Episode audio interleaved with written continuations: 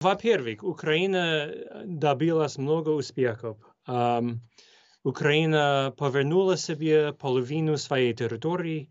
Украина открыла новый морский путь в Черном море для экспорта. Это очень важно. И Украина потопила несколько российских военных кораблей. Президент Байден ожидает, что Конгресс, чтобы Конгресс одобрил нового пакета помощи помощи Украине немедленно. Стоит отметить, что двухпартийная поддержка Украины сохраняется в американском Конгрессе. Важно подчеркнуть, что украинское правительство должно решить, как защитить страну.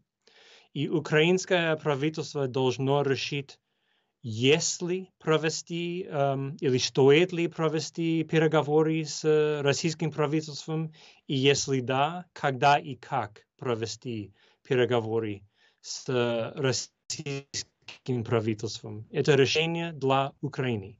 А в данный момент нет признаков того, что российское правительство хочет провести настоящие переговоры. Наоборот, Кремль хочет, чтобы Украина сдалась. И это неприемлемо. А то, что Украине нужно, это поддержка и США, и Евросоюза, чтобы защищать себя.